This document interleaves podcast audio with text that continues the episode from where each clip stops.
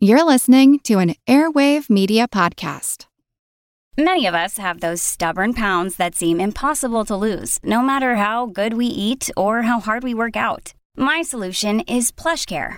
PlushCare is a leading telehealth provider with doctors who are there for you day and night to partner with you in your weight loss journey. They can prescribe FDA-approved weight loss medications like Wegovy and Zepbound for those who qualify. Plus, they accept most insurance plans. To get started, visit plushcare.com slash weight loss. That's plushcare.com slash weight loss. Another day is here, and you're ready for it. What to wear? Check. Breakfast, lunch, and dinner? Check. Planning for what's next and how to save for it? That's where Bank of America can help. For your financial to-dos, Bank of America has experts ready to help get you closer to your goals. Get started at one of our local financial centers or 24-7 in our mobile banking app. Find a location near you at bankofamerica.com slash talk to us. What would you like the power to do?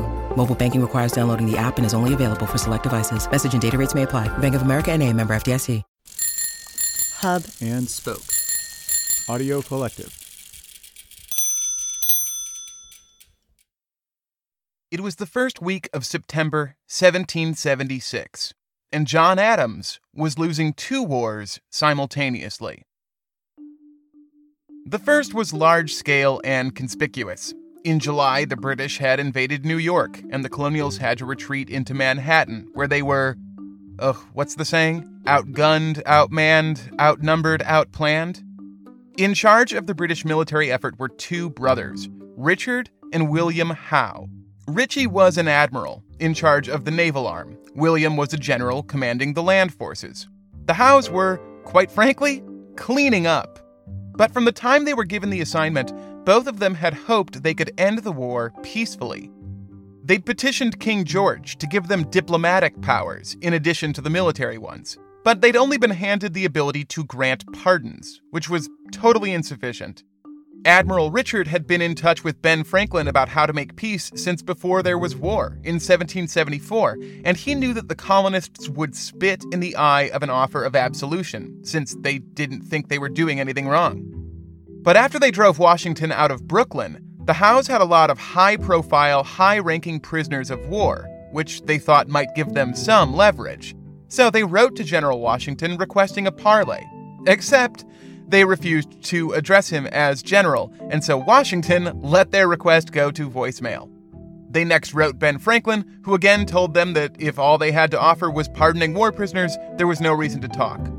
But during the Battle of Brooklyn, the Howes had managed to capture the Revolution's Major General John Sullivan, future governor of New Hampshire and a burner of Iroquois villages the Howe brothers managed to convince their new war prisoner that actually the ability to pardon war prisoners sounded pretty worthwhile. They paroled Sullivan on his promise to head straight to Philadelphia to convince the Continental Congress to see the reason he now saw. The Congress wasn't happy at all. Franklin had already made his feelings known, and John Adams added his thoughts, which were that the whole overture was a trap a trick to take away the only just declared independence of the colonies. But there were counter-arguments. Some of the founders thought that if they met with the brothers, they might be able to slow the British military, at least as long as the negotiations were ongoing. And if hostilities recommenced when the meeting was over, it'd be easier to put the blame for that on the British, which could help win over more people to the revolution, or at least dull enthusiasm for the Loyalists. Yes, the Howes had little power to negotiate, but that was okay. It was only important that the Americans sent to meet them have even less. Which is actually kind of brilliant. So it was agreed. The Continental Congress would send a delegation to Staten Island, where Loyalist Christopher Billop would lend his house for the proceedings. Because they were moving behind enemy lines, the Americans would be given a British officer as a hostage for the duration. While the Howes only had the diplomatic power of pardon, the three man American delegation would have even less say. They couldn't do anything, only ask questions and convey answers back to Philadelphia. Those three men would be Edward Rutledge, the youngest signatory of the Declaration of Independence, Benjamin Franklin, and John Adams.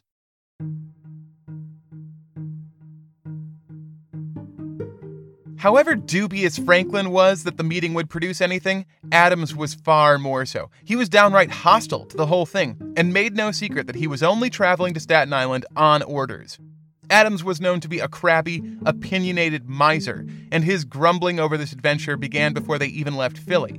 But it reached a pitch the night they entered Brunswick, New York. In Brunswick, there were only two beds available in two tiny, cramped, dingy rooms. Rutledge was given the first, with Franklin and Adams left to share the other.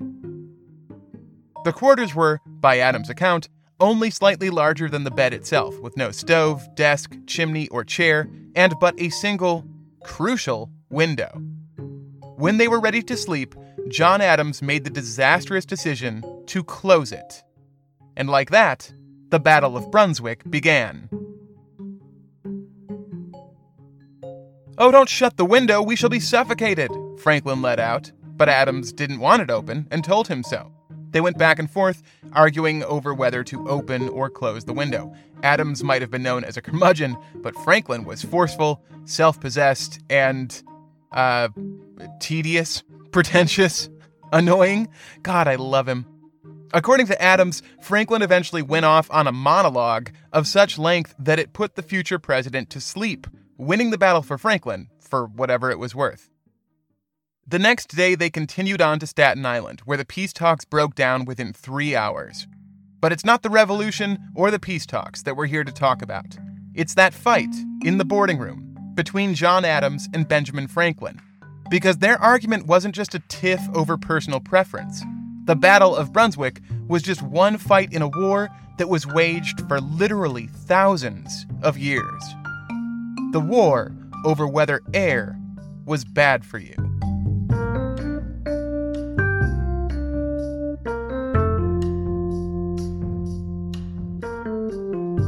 This is The Constant, a history of getting things wrong. I'm Mark Chrisler.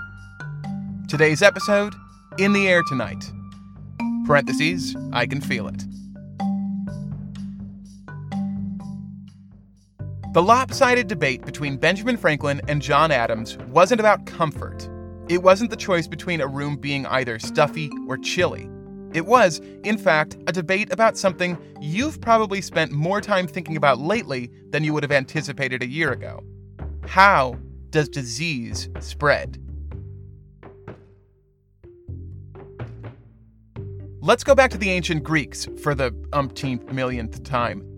They knew what disease was an imbalance in humors, and that idea, humorism, which we've talked about many times now, carried through most of the Christian and Muslim worlds up until the 19th century. But humorism, as it was envisioned by the raving maniac Empedocles, was an incomplete theory for disease. The Greeks knew that if you were sick, it meant you had too much phlegm, or too little bile, or too much melancholy, etc. But that didn't explain why illness so often seemed to clump and spread among groups of people. If, for example, an Athenian man came down with a flu, that meant there was an imbalance in his phlegm. But if half of Athens came down with that flu, well, what was that? How did that imbalance get around? Hippocrates, one of the so called fathers of medicine, knew the answer bad air. He described this bad air as pestilence. As detailed by one of our other favorite go tos, the Roman physician Galen, these bad airs futzed with the natural humors of those that breathed them. Both had their preferences. Different bad airs had distinct imbalancing tendencies. Each bad smell tended to affect a particular kind of humor, but each individual also had their own imbalanced tendencies. With this idea, medicine now had an explanation not only for why a particular kind of disease got around, but also why some people were affected to different degrees. That gave the Greeks and Romans a fully functioning model for disease. Bad air, usually born from decaying plants, animals, or bodies, bubbles up into the environment and passes like a fog over a crowded area. The bad air has some sort of innate humoral effect. It encourages more bile to be made, or thins the blood, or what have you. When the people breathe it in, they get sick according to their own natural humoral tendencies. People who don't get sick or get less sick aren't as predisposed to that particular bad air. People that die, well, are. Or, put even more simply, bad smell make you sick? The term we're going to use as a shortcut for bad smell make you sick is miasma theory. But it's an imperfect term. Miasma is an ancient Greek word meaning something like pollution or polluted air. But most of the Greeks who wrote about what we call miasmas never described them with the word miasma. Nobody did really until the early 1700s. Up until then, what we're calling miasmas were described with a grab bag of words and phrases pestilence, putrescence, corruption. When the Black Death came to Europe in the mid 14th century, it was understood by most that it was caused by some variety of bad air, and physicians, philosophers, government officials, and more began putting out pamphlets, plague tracts as they were called, to warn people of what to look out for and what to do about it. The oldest existing tractate, if not the first one, was printed on April 24, 1348, by Jacme de Agramonte, a Catalonian physician. At that moment, the plague had not yet hit Catalonia, but Jacme knew it was fast on its way, and so wrote up a 14 page document to prepare his countrymen for the coming onslaught. He warns of fevers and abscesses, enjoins the Catalans to clean their faces, clothes, and hands to avoid crowds, move out of the cities when the plague arrives, and, maybe most importantly, keep a positive attitude. He recommends boiling drinking water, or better still, just sticking to wine. Hard agree, Jack May. He details a course of treatment that includes bloodletting, vomiting, blistering, eating vinegar soaked pomegranates, and drinking theriac, a medicine composed of stuff like spices, wine, honey, sugar, opium, and snake venom, which I'm certain we've talked about theriac before, right? Yeah, okay. Finally, once you've done all that, Jack May advises you get on your knees and pray like you've never prayed before. Before all that, he opens by explaining how the Black Death gets to you. And the answer is through bad air. Maybe it blows in from another country where the people are trouble, or else it gurgles out of unburied bodies, or even from the rot of dirt itself. But one way or the other, the plague is born of bad air, which corrupts the humors of those that breathe it. That same year, 1348, a whole bunch of people concurred with Jacme in writing. Other plague tracts came out shortly after, in Naples and Perugia, which point the blame in the same airy direction. More importantly, in October, the Paris Medical Faculty published a report, the report, really, on the Black Death. In the middle of the plague, King Philip commanded the professors at the academy to work out and write up a book detailing the cause, prevention, and cure for it. The cause, in a broader and more distant sense, the Paris faculty concluded, was the stars. On March 20th, 1345, at 1 p.m., there was a conjunction of Saturn, Jupiter, and Mars in the sign of Aquarius. Saturn and Jupiter together meant depopulation. Mars and Jupiter together meant pestilent air, especially because they were in a hot, wet star sign that the burning hot Mars would boil into vapors, not to mention that Mars was in retrograde and had been in the sign of Leo, which. well, you know, Leo, right? So, anyway, that was what got the plague started. And can you fucking believe they still publish horoscopes in newspapers? In short, all this astrological mumbo jumbo released a vapor from the earth into the air, which began to corrupt it, which turned the air bad and started the plague. Then the corrupt winds began picking up even more bad air from swamps and rotting vegetable matter and graveyards, and even from the night writ large, when air was particularly toxic, and spread all manner of bad airs through the countryside and into the cities. The report also talks about what we might call contagion, it acknowledges that some people were of the belief that the plague was being spread person to person, and then quickly assures readers that those people are wrong. It's the air you have to worry about, not the sick. A recurring question that I have to ask when looking into historical fallacies like this is who believed this? Oftentimes, some idea will bubble up in the educated class and persist there for a long time, but without ever really seeping down to the masses. Other time, folklore and myth will carry a notion through most of the everyday world, but never successfully summit the ivory tower of academia. Miasma is one of the rare mistakes that pervades everyone. From peasants to kings, from the illiterate to the polymaths, after the publication of the report, miasma ruled the fears of nearly everyone. And I mean nearly everyone. This is going to be an incredibly reductive thing to say, but generally speaking, it seems as though almost every society that gets past blaming disease on curses and magic pretty much immediately moves on to something like miasmas. Most of the Middle East also bought into miasma, since the Persian and Arabian worlds were also deeply influenced by Greek and Roman thinkers, particularly Galen. In China, it went by many words, the most predominant being zhengqi, which is typically translated into English as, well, as miasma. Zhengqi goes back at least as far as the early Jin dynasty, around 270 AD. Zhengqi differed from Western miasmas in that it was believed to mostly come from bug poop getting into the foggy air of the southern Chinese mountains. But aside from the very specifics, it too was bad smell make you sick. A very similar concept to miasma and Zhengqi pervaded throughout the Indian subcontinent too, and it's enough to make you suspect that you can't just blame Hippocrates for this one, or Galen, or even fucking Aristotle, whose writings are blessedly free of miasma. It can't just be coincidence that the majority of the world's population, even those who didn't know or talk to one another, believed basically the same thing, and believed it for so long more than 2,000 years, right? Bad ideas tend to spread like germs, from one person to another and another and another. But miasma theory spread like, well, like a miasma, which, you know, doesn't exist. So, what explains that? Like the grand conjunction of planets that the Paris faculty understood to be the genesis of the Black Plague clouds, miasma theory itself is a sort of perfect storm, the mingling of coincidence, half truth, and human psychology. For starters, we have to put miasma theory in its proper place. The idea of bad air causing disease came about when any competing theories were decidedly worse. There were curses, yes, from wizards or witches, or from demons and devils, even from God himself. Maybe too much sunlight, or else not enough, too hot or too cold, too dry or too wet. Any of those were perfectly fine explanations for why a person might get sick. But none of them explained why the sickness would spread. Miasma did, and in concert with humorism and Galen's thoughts on susceptibility, seemed to offer a logical rationale for the relative arbitrariness of the way plagues spread through communities.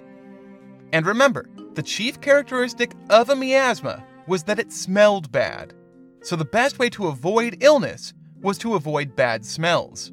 That causal relationship probably does the most to explain the extent and breadth of the theory's acceptance. Because what is a bad smell, if not our ingrained evolutionary response to something that might make us sick? Hell, what is the human sense of smell for, if not to tell us, something's gross? We don't hunt by scent. We don't have the super sensitive olfactory sense of a dog who can draw out dozens of individual substances from the air and recognize them at once. No, all our noses do, from an evolutionary standpoint, is signal, hey, don't eat that. We are constitutionally predisposed to accept miasma theory. Somebody comes along and says, Bad smell make you sick, and you say, Yeah, duh, why do you think I threw out that cheese? Bad smell do make you sick. The smell of rot portends sickness, and so we are adverse to the smell. Even if you smell something and are grossed out enough not to eat it, you'll still get nauseous, because as far as survival priorities go, it is better to make you throw up than take the small risk that your last meal might have contained any bit of whatever you're sniffing now. Sure, you might say bad smells don't make you sick, and you're right in theory, but in practice, your body and brain adamantly disagree. On top of that, once people heard about miasmas and naturally thought they made a lot of sense, they started making medical interventions for miasmas, which, on occasion, worked. Take swamps, for example. Swamps stink, of course, and they especially stink at night. So once Hippocrates came along to tell you that miasmas caused disease, it was clear that something had to be done about the swamps.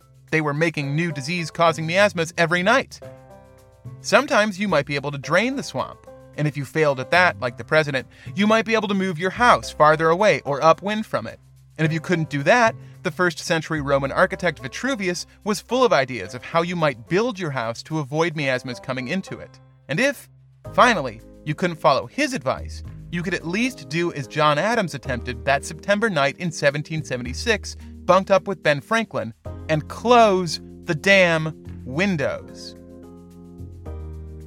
Of course, since miasmas don't exist, it stands to reason that they aren't made in swamps at night, and so none of those interventions should have accomplished anything.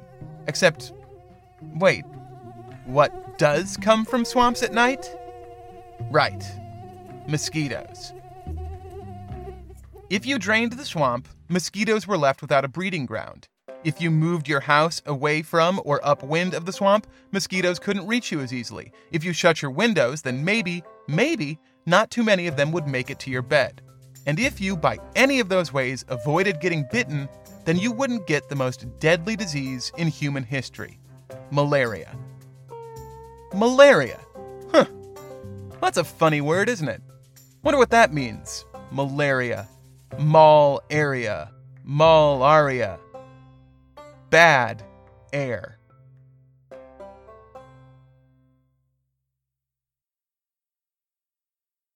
Of course, nearly everyone, everywhere, at every time believed in miasma theory. Not only was there no good alternative, and not only were they built to believe it all the way down to the amygdala, but believing in miasmas worked.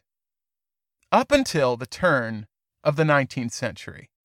When you need mealtime inspiration, it's worth shopping Kroger, where you'll find over 30,000 mouthwatering choices that excite your inner foodie. And no matter what tasty choice you make, you'll enjoy our everyday low prices, plus extra ways to save, like digital coupons worth over $600 each week. You can also save up to $1 off per gallon at the pump with fuel points. More savings and more inspiring flavors make shopping Kroger worth it every time. Kroger, fresh for everyone. Fuel restrictions apply.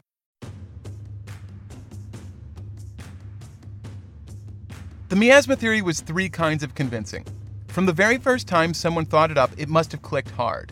By the time Hippocrates writes about it, it's likely considered common knowledge, and when Galen gets to it in the first century, it's as close to universally accepted as any medical theory might have been. But there were always detractors.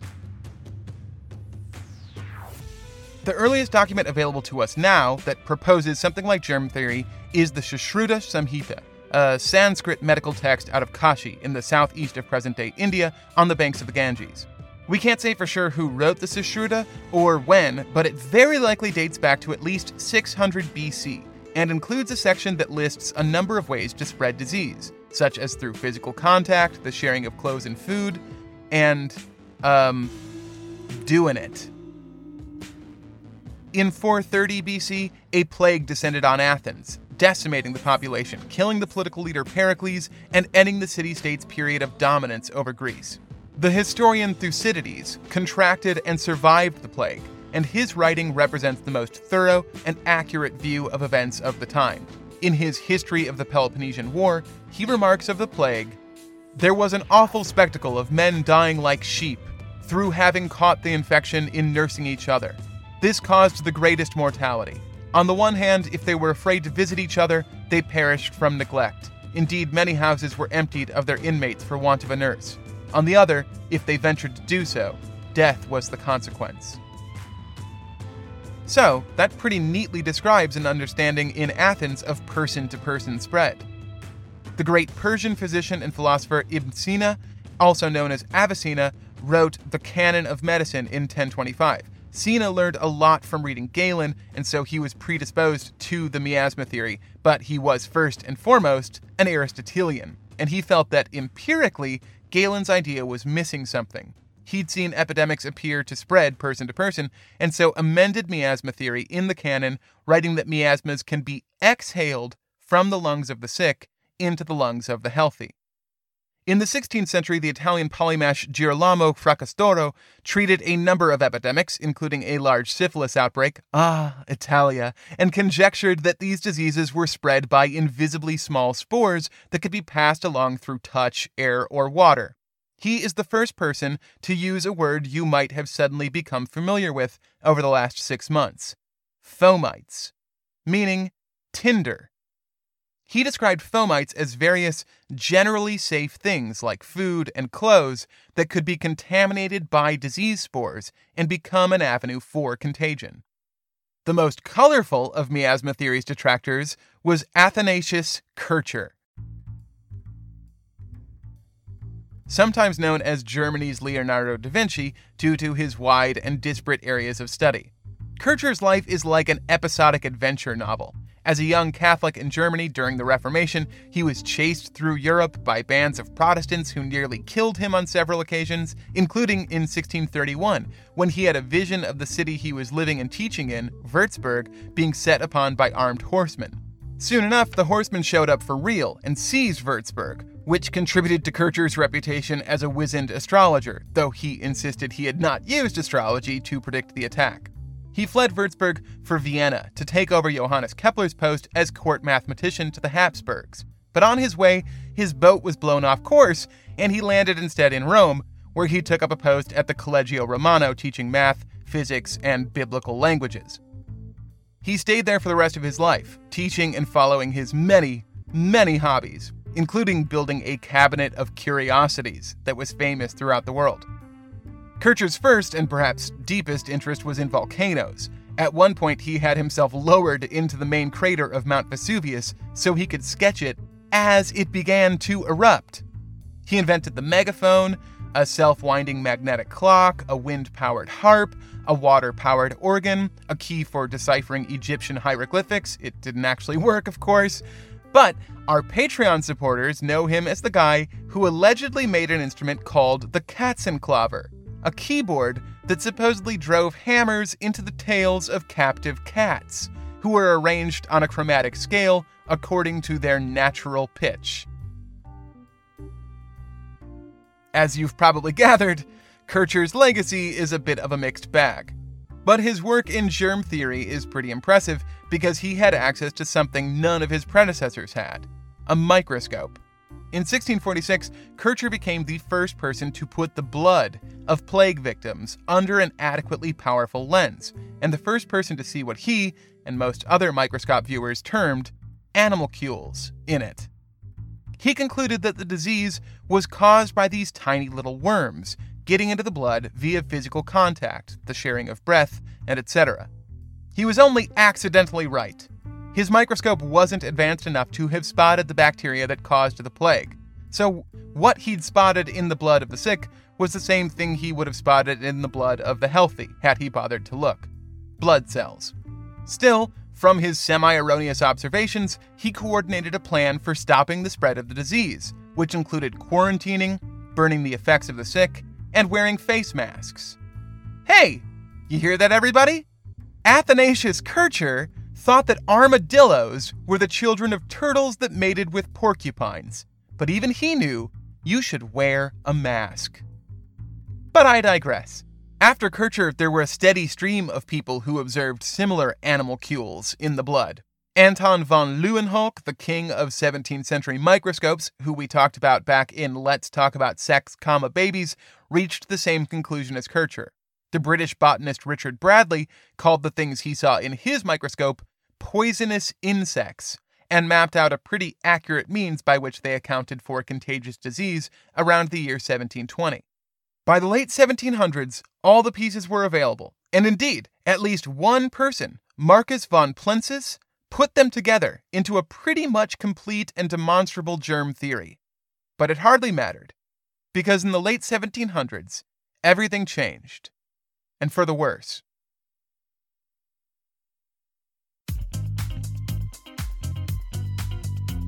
The Constant is brought to you by The Great Courses Plus. I'm back on the history of the Supreme Court, taught by Dr. Peter Irons, Professor Emeritus of Political Science at UC San Diego, because we're going to be covering some American political history real soon, and I need a brush up.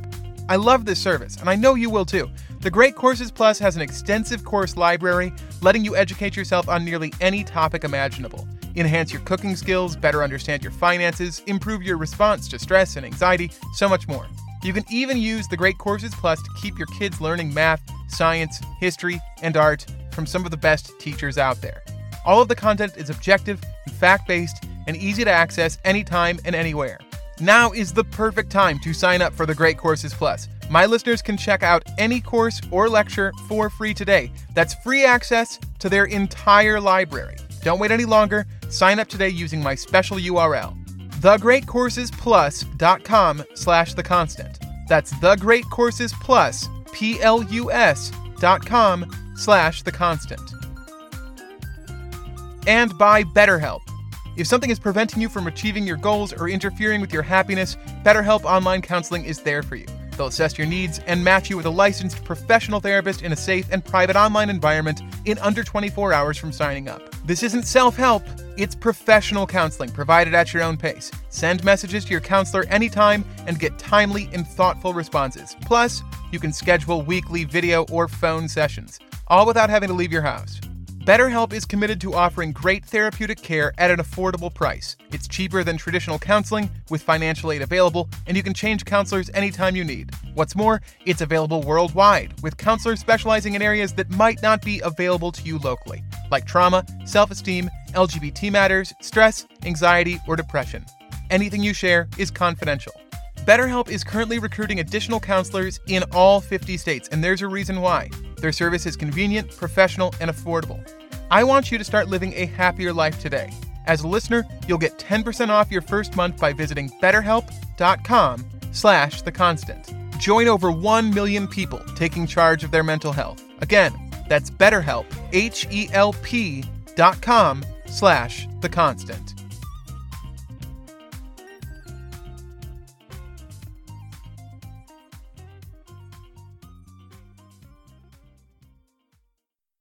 Want to learn how you can make smarter decisions with your money? Well, I've got the podcast for you. I'm Sean Pyles, and I host NerdWallet's Smart Money Podcast. On our show, we help listeners like you make the most of your finances. I sit down with NerdWallet's team of nerds, personal finance experts in credit cards, banking, investing, and more. We answer your real-world money questions and break down the latest personal finance news. The Nerds will give you the clarity you need by cutting through the clutter and misinformation in today's world of personal finance. We don't promote get rich quick schemes or hype unrealistic side hustles. Instead, we offer practical knowledge that you can apply in your everyday life. You'll learn about strategies to help you build your wealth, invest wisely, shop for financial products, and plan for major life events. And you'll walk away with the confidence you need to ensure that your money is always working as hard as you are. So turn to the nerds to answer your real world money questions and get insights that can help you make the smartest financial decisions for your life. Listen to NerdWallet's Smart Money Podcast wherever you get your podcasts. A few months ago, our Fake Histories Sebastian Major and I had a wending conversation that we made available to our Patreon supporters. Oh, hey, that's two in-episode plugs for the Patreon. That's pretty icky. I don't like that. But also patreon.com slash the constant. And one of the things he asked me was, what's up with the 19th century? Because we both noticed, and we're far from the only ones, that the 1800s are just replete with bad science and cults and myths and medical blunders and everything it is that we like to talk about. Of course, all of those things exist always, but the 19th century really does seem to be a flashpoint for a lot of weird stuff. And there are dozens of contributing explanations for that. But for the purposes of this story, we're going to focus on two broad categories of change that took place between 1770 and 1830 changes of density and speed. Speed could come up a few ways, but the main one is in shipping. There was no single technology, no one moment or inventor to credit for the change sailing underwent in the late 18th and early 19th century. But change it did, especially British sailing. Over the whole course of time we're looking at, sails and rigging underwent constant incremental improvements. The English started plating the fronts of their hulls with copper in the 1780s, which not only made them more hydrodynamic, but also cut down on weeds and barnacles that would foul up their running. Maybe the most important shift came after 1790, when English shipwrights started replacing wooden joints and bolts with iron ones. That made the masts and spars significantly sturdier. Before, if a strong wind or storm blew in, you might have to cut sails for fear of breaking the boat. But with iron reinforcement, big weather meant bigger speed. Researchers Morgan Kelly and Cormac O'Grada crunched the data back in 2018 and concluded that between 1750 and 1830, British sailing charters got 50% faster. That didn't merely mean that British freight ships could move goods faster, it also meant that they could move perishable things for the first time ever certain tropical foods, tropical drinks, and tropical diseases. Back to that in a minute. The change in density over this period may seem obvious enough. During the Industrial Revolution, large shares of rural populations were drawn towards urban centers. At the same time, advances in public health and early obstetrics led to a lowering of infant mortality rates and a raising of average lifespans. In short, a lot of people began living a lot longer in a lot less space. The exemplar of this trend was London. There had never been anything like London before on the face of the earth. It wasn't a difference of degree, but of kind.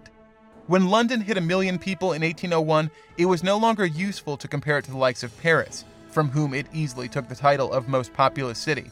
Paris was a series of streets and buildings, cathedrals and towers, homes and bakeries and butchers and shops. London was an organism. The people of 19th century London clung to the city like ticks to a shaking dog.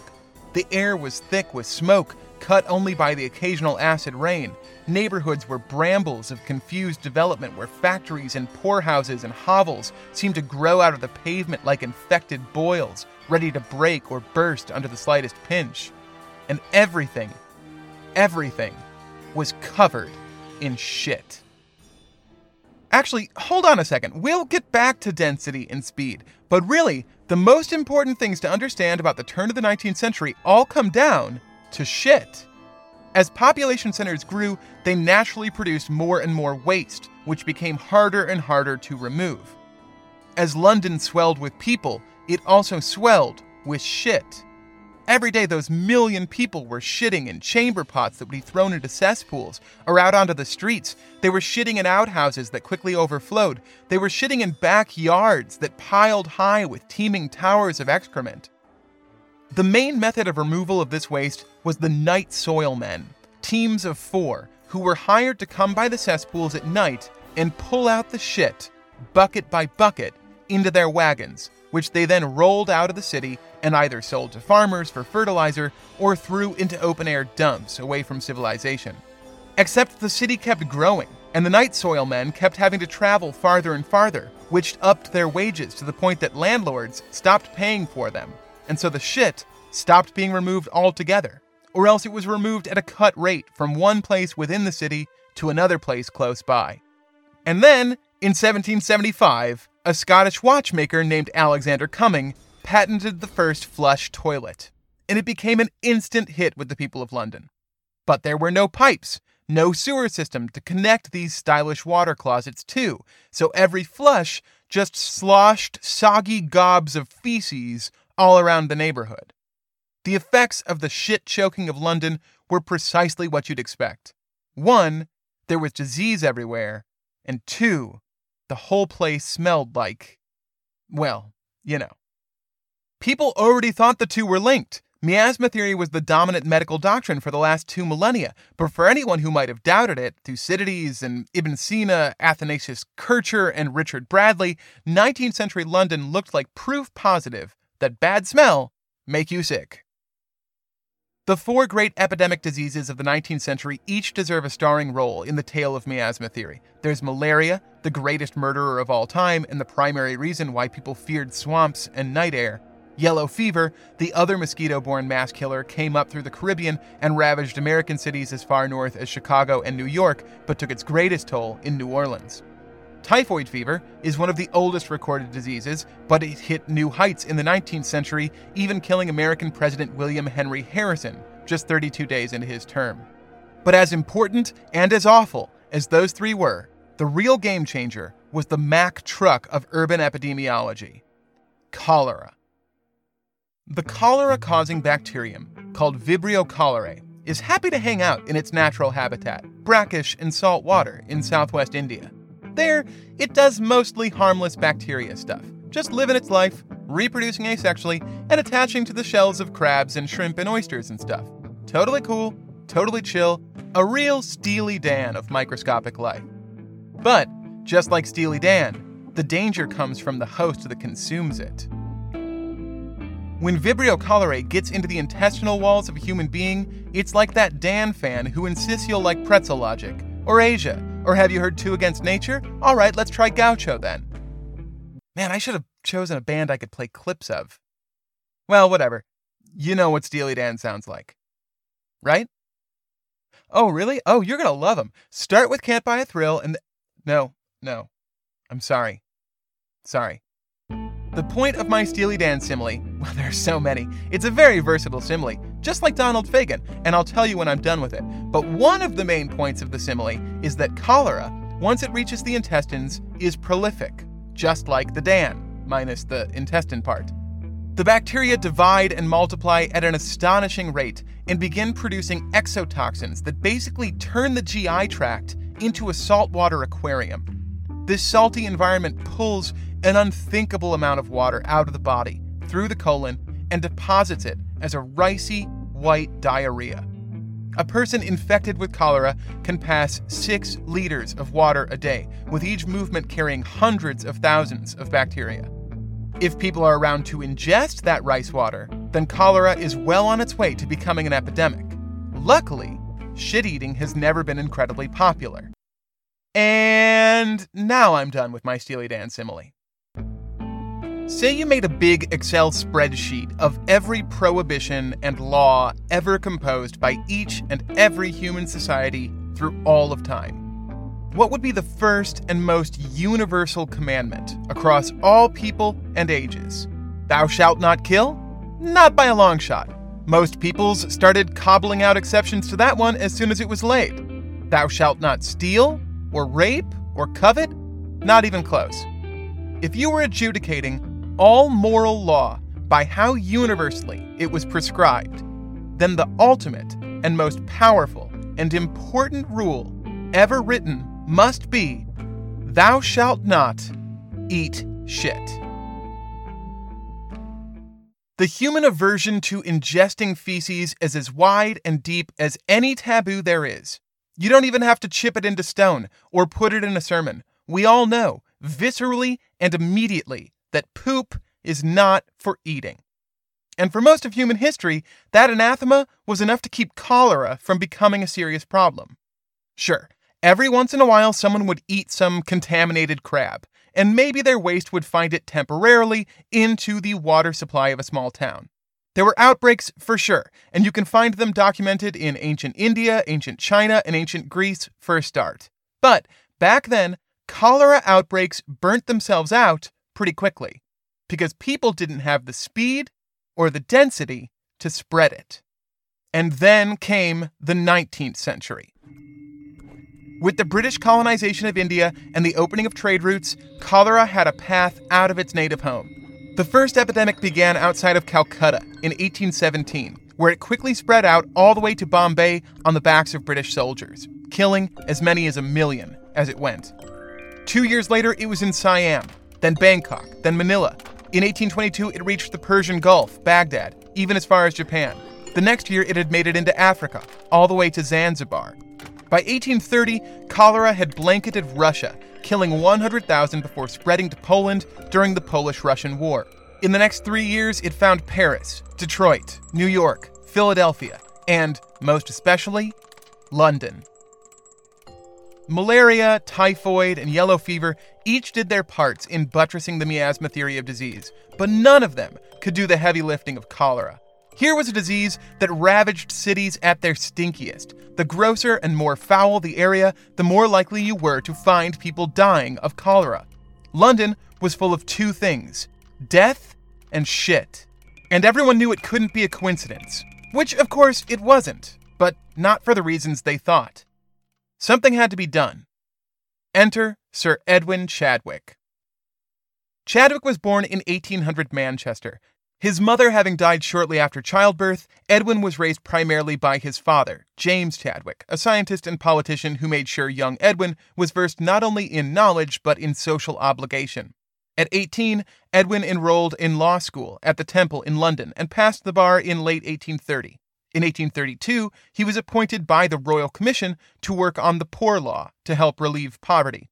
In 1834, he and Nassau William Senior made up a report to rebuild the Poor Law entirely. They reformed the English parish system into what they called poor law unions, with each district centered around a workhouse that offered aid, housing, and employment to those in need, basically creating the first modern welfare system. But soon enough, he fell out of the commission and turned his attention to sanitation. In 1838, London experienced a serious outbreak of typhus, and Chadwick argued to the Poor Law Board that they should appoint him, along with a team of doctors, to investigate the health and conditions of Great Britain. It was, incredibly, the first time that medical doctors had been consulted on public health.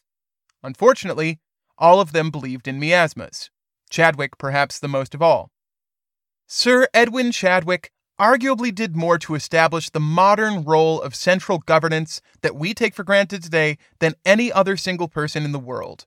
He forwarded not just welfare offices, but urban planning, public funding, and a host of other mechanisms that were necessary to the functioning of the technologically advanced civilization the UK was on its way to becoming. But unfortunately, he also inadvertently caused the deaths of untold thousands of people. In 1846, he gave his conclusion to Parliament. The top line quote read All smell is, if it be intense, immediate, acute disease. And eventually, we may say that by depressing the system and rendering it susceptible to the action of other causes, all smell is disease. All smell is disease. All of it.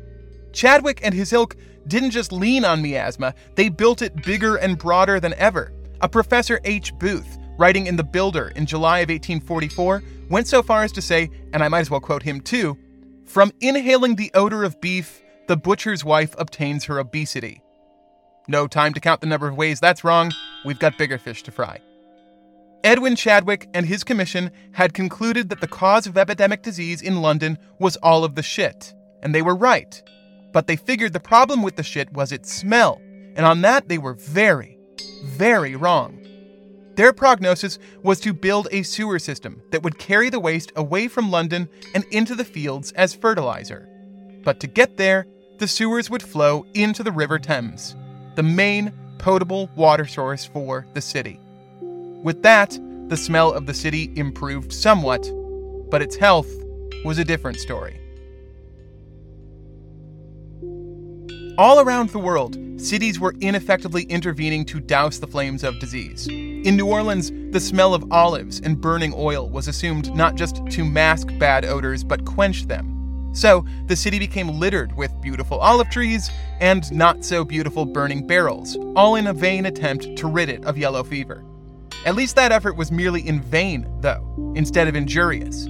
Chadwick had partly succeeded in making London a more hygienic city, but whatever gains in health that supplied were undercut by the truth beneath his feet. The people of London were now more likely to be exposed to waste in their drinking water.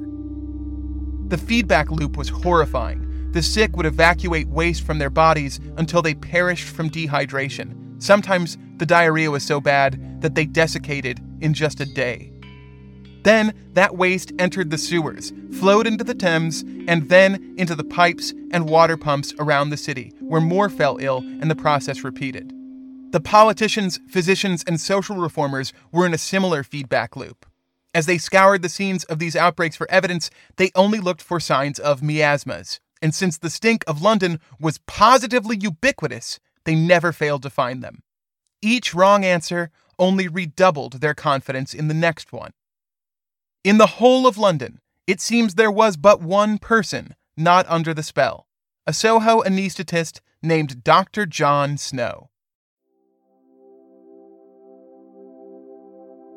In Steven Johnson's absolute jewel of a book, Ghost Map, he suggests that working in anesthetic was the key difference between Snow and the hundreds of other physicians with whom he disagreed. Snow's day to day practice was all about subjecting patients to a miasma of sorts, ether, and that experience didn't gel with what leaders like Chadwick and the head of the London census, Dr. William Farr, said. According to Farr and Chadwick and the other miasmatists, bad smell make you sick. But then why did you have people on the same block, in the same building, even in the same household, some of whom took ill and some of whom were fine? The miasmatist answer was, as we know, that some people were constitutionally, humorally prone to illness and others weren't. That explanation rightfully left Snow wanting.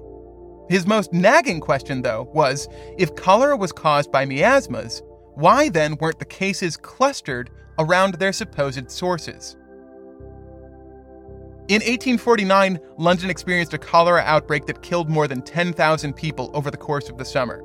The source of the responsible miasma was widely debated. Maybe it came from the stinking River Thames, or else from the reeking poor of Soho. Perhaps the miasma bubbled out of the recently unearthed graves of plague victims from hundreds of years back. But none of that jibed with Jon Snow. He thought you should expect to see clusters of cases around the proper source, around the riverbanks, or the graveyard, or the stinky poorhouses.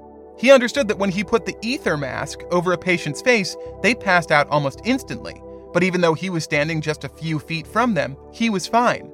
Because the ether diffused to a safe concentration in the open air, just like miasmas should. They shouldn't be blown around from one neighborhood to another, but blown away into nothing, lost in the endless expanse of sky. So if miasmas were the problem, they should have been exponentially more potent for those nearest to their source. Yet, the people who dredged the Thames for scraps every morning, and the people who scoured the sewers for bones every day, and the night soil men who literally shoveled shit all night weren't getting especially ill. Because, Jon Snow suspected, they were just smelling shit, not drinking it.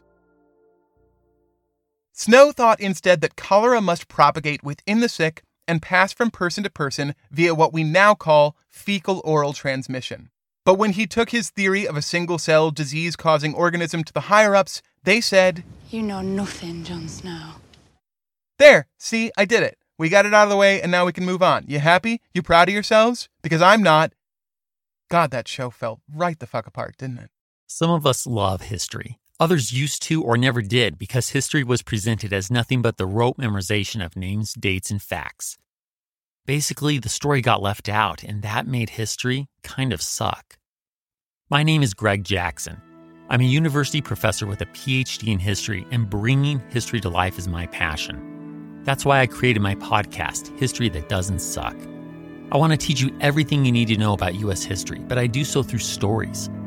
Let me tell you about George Washington begging his men not to mutiny against Congress, Clara Barton saving Union soldiers amid enemy fire enslaved Frederick Douglass, risking his life for liberty, and about so many other figures as their real experiences make industrialization, social movements, and even congressional debates and tax policy come to life. Subscribe to History That Doesn't Suck today and join me, Professor Greg Jackson, every other week for a new episode, where I'd like to tell you a story.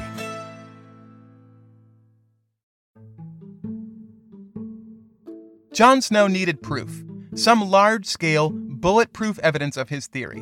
In 1854, he got it. On August 31st, cholera came to John Snow's neighborhood of Soho. It was a severe outbreak, not only in the speed at which people were infected, but the speed at which they died. In just three days, nearly 130 had expired. In 10 days, that number was 500. Snow knew the area, knew its people and their habits, and knew that there must be a water source at the heart of the problem. So, even as Soho was stacking high with the bodies of the dead and the healthy were fleeing to wherever they could escape, Jon Snow walked the streets, interviewing the sick and the families of the deceased. The intricacy and detail of his reporting would be a thing of beauty, if it weren't so awful. He dotted a map of Soho with the incidence of the disease and divided the map into sections, each centered around the nearest water supply. The correlation was beyond a doubt. The Broad Street water pump. Just a regular old public pump known for its clear, cool, clean water. Snow wrote On proceeding to the spot, I found that nearly all the deaths had taken place within a short distance of the pump. There were only 10 deaths in houses situated decidedly nearer to another street pump. In five of these cases, the families of the deceased persons informed me that they were always sent to the pump in Broad Street, as they preferred the water to that of the pumps which were nearer. In three other cases, the deceased were children who went to school near the pump in Broad Street. Beyond these above the fold findings, there were several small anomalies which, upon investigation, only further strengthened Snow's case. Right across the way from the contaminated pump was the Lion Brewery, which employed the better part of a hundred men, none of whom got sick. But the workers at the brewery didn't drink from the pump, they drank the beer they were making. He noticed that only a handful of people had died at the St. James Workhouse, which housed 535 people just north of the pump. He went to St. James to interview the director and learned that the building had its own private water supply. Two, actually, a well and piped in water. So, of course, the half a thousand people living there had been safe. They'd had no reason to drink from the pump, even though it was right down the street. Maybe the most damning piece of evidence of all came from the Eley Brothers factory, which made firearm cartridges not far from the Broad Street pump. Dozens of their employees had gotten cholera, which Snow chalked up to the large tubs of water on the premises, filled, obviously, from the pump. But more notably, the Eley brothers' mother had also died from the disease, even though she didn't live anywhere near Broad Street. When he asked the brothers about it, Charles and William said that even though their mother had long ago moved to Hampstead, she had always thought the Broad Street pump's water tasted best of any in the city, and so her dutiful sons regularly had jugs of it sent to her. Snow's conclusion was unassailable, and the officials of Soho, more desperate than convinced, finally acquiesced and, on Snow's insistence, removed the handle from the Broad Street pump.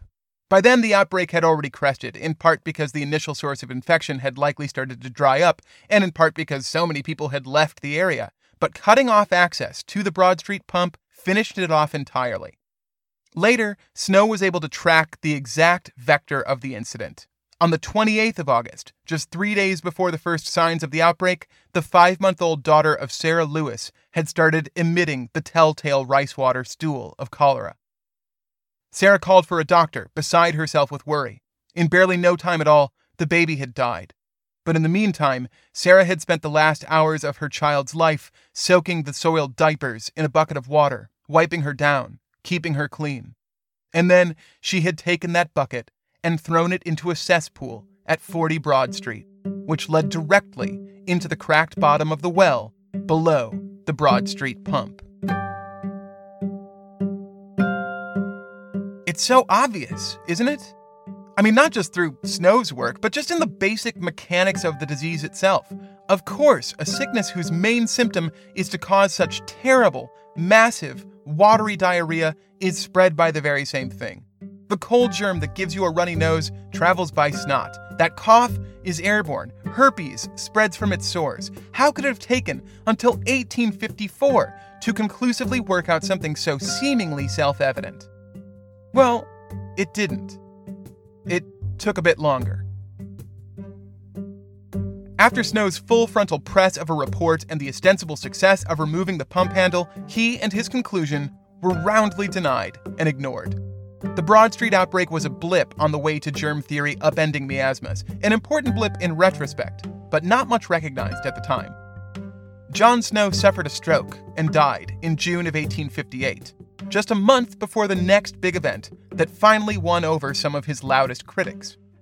In July, London was hit by a heat wave that lowered the water level of the Thames and cooked its exposed waste in the heat of the sun. It was called the Great Stink, and it was intolerable. The miasmas of the Great Stink weren't limited to down and out areas like Soho. The very seat of British Parliament sat right on the ungodly stench of the river, and they weren't having it.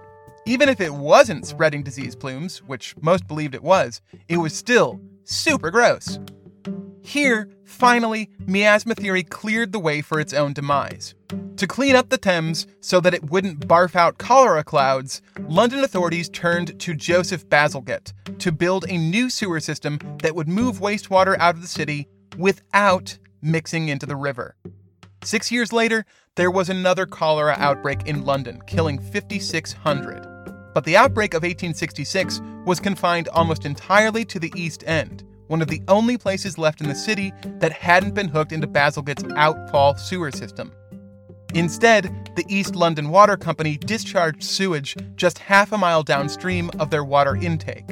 When the tide rose, the wastewater was carried into the potable supply. Even Snow's chief critic, Dr. William Farr, had to admit that he had been wrong. Then there was Louis Pasteur, and after that, Robert Koch, who isolated the pathogen that caused anthrax. They both did a lot to move the scientific opinion towards germ theory. And one day, we're going to have to focus a whole episode on Pasteur, so remind me of that in, know, six months or so. But probably the most important people for moving popular opinion away from miasmas and towards a world where it was okay for John Adams to leave his window open were Gilbert and Bennett, who owned a small factory in Connecticut. There, they made mesh sieves, like you use to drain pasta. And they also made a finer, small sieve tent, which you could put over plates of food to keep bugs out. One employee at Gilbert and Bennett suggested painting the mesh to rust proof it and selling it to be put over windows to keep bugs out of houses entirely. Evans and Co. put the idea to widespread practical use in 1869, advertising the annoyances of spring and summer, such as flies, mosquitoes, dust, etc., can be obviated by using the wire window screens manufactured by Evans & Co. Annoyances. Annoyances. That's all mosquitoes were to the people of 1869 because nobody knew that they carried disease. It wasn't until 1881 that the buggers were identified as the main vector for yellow fever, and the conclusion that they also carried malaria came soon after. In the meantime, the rates of both diseases were mysteriously cut by people looking to make the night air not safer, but less annoying. But wait, we're not done yet. And we're not done in a pretty terrible way. In 1910, Dr. Charles Value Chapin, Superintendent of Health for Providence, Rhode Island, published a book entitled The Sources and Modes of Infections.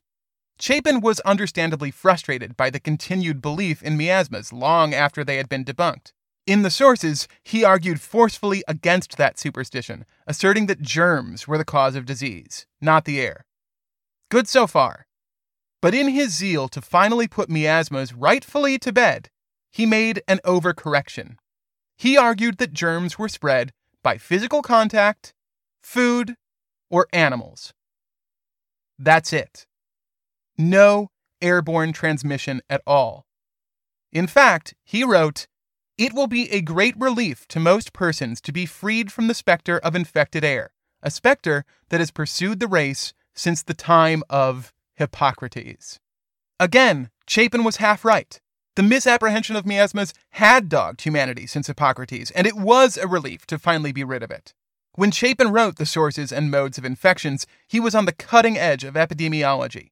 He had protected Providence from cholera outbreaks through the 1880s and would soon do the same, to some degree, for Spanish flu. Chapin recognized that the fomites, identified by Fracastoro, were the primary transmission vector for most respiratory diseases. The tiny little flecks of saliva or mucus that spread on door handles and tabletops and such. And that perspective became dominant in medical science even until today.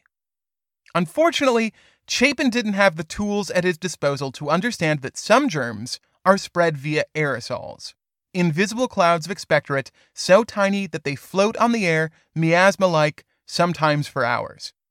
Aerosol transmission smacked too much of miasmas for Chapin, and since then, his prejudice has been carried on de rigueur, even when data becomes almost as convincing as Jon Snow's. And yes, I'm talking about COVID. And no, I am not a doctor or an epidemiologist. I have vacillated back and forth on whether and how to approach this conclusion, given that I have both a platform and a lack of expertise. But I am in good and increasingly robust company when I say that there is very good reason to believe that COVID is being transmitted by aerosol, even while public health organizations like the CDC and WHO seem allergic to address this possibility. I think that reluctance largely comes down to the old and appropriate allergy the medical establishment has against miasmas. But it is not serving us well right now. It's September, and schools are opening up and then immediately closing down. The narrative for explaining why colleges can't keep themselves safe from COVID is that the students are behaving irresponsibly, not taking the threat seriously, not social distancing, not wearing masks. If all those dumb 19 year olds would just stop going to keggers, then universities could work. Leave aside for a minute the impossibility of the ask, that everyone cheats and bends the rules, especially over the course of time, and that public health measures have to be designed along the is of human behavior, rather than the ought of perfect strategy.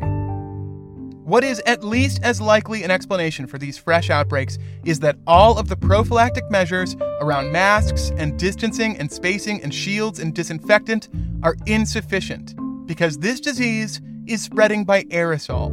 And that means that if someone is shedding disease within a closed space, it is likely to infect anyone sharing that space. If that is the case, the only hope we have of slowing transmission is to avoid sustained periods of time indoors with others, a precaution which I personally feel is a necessary one. If for some reason you can't do that, then at least you should follow the nattering dictums of Benjamin Franklin and make sure to keep your windows as wide open as possible.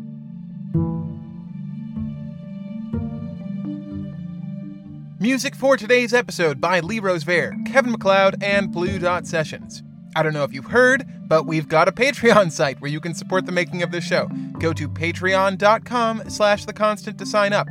For $2 an episode, you'll get access to the secret feed where bonus episodes, interviews, and such like are waiting for your eager ears. Or give $5 an episode and get a special thanks at the end of a future episode, like these beautiful people.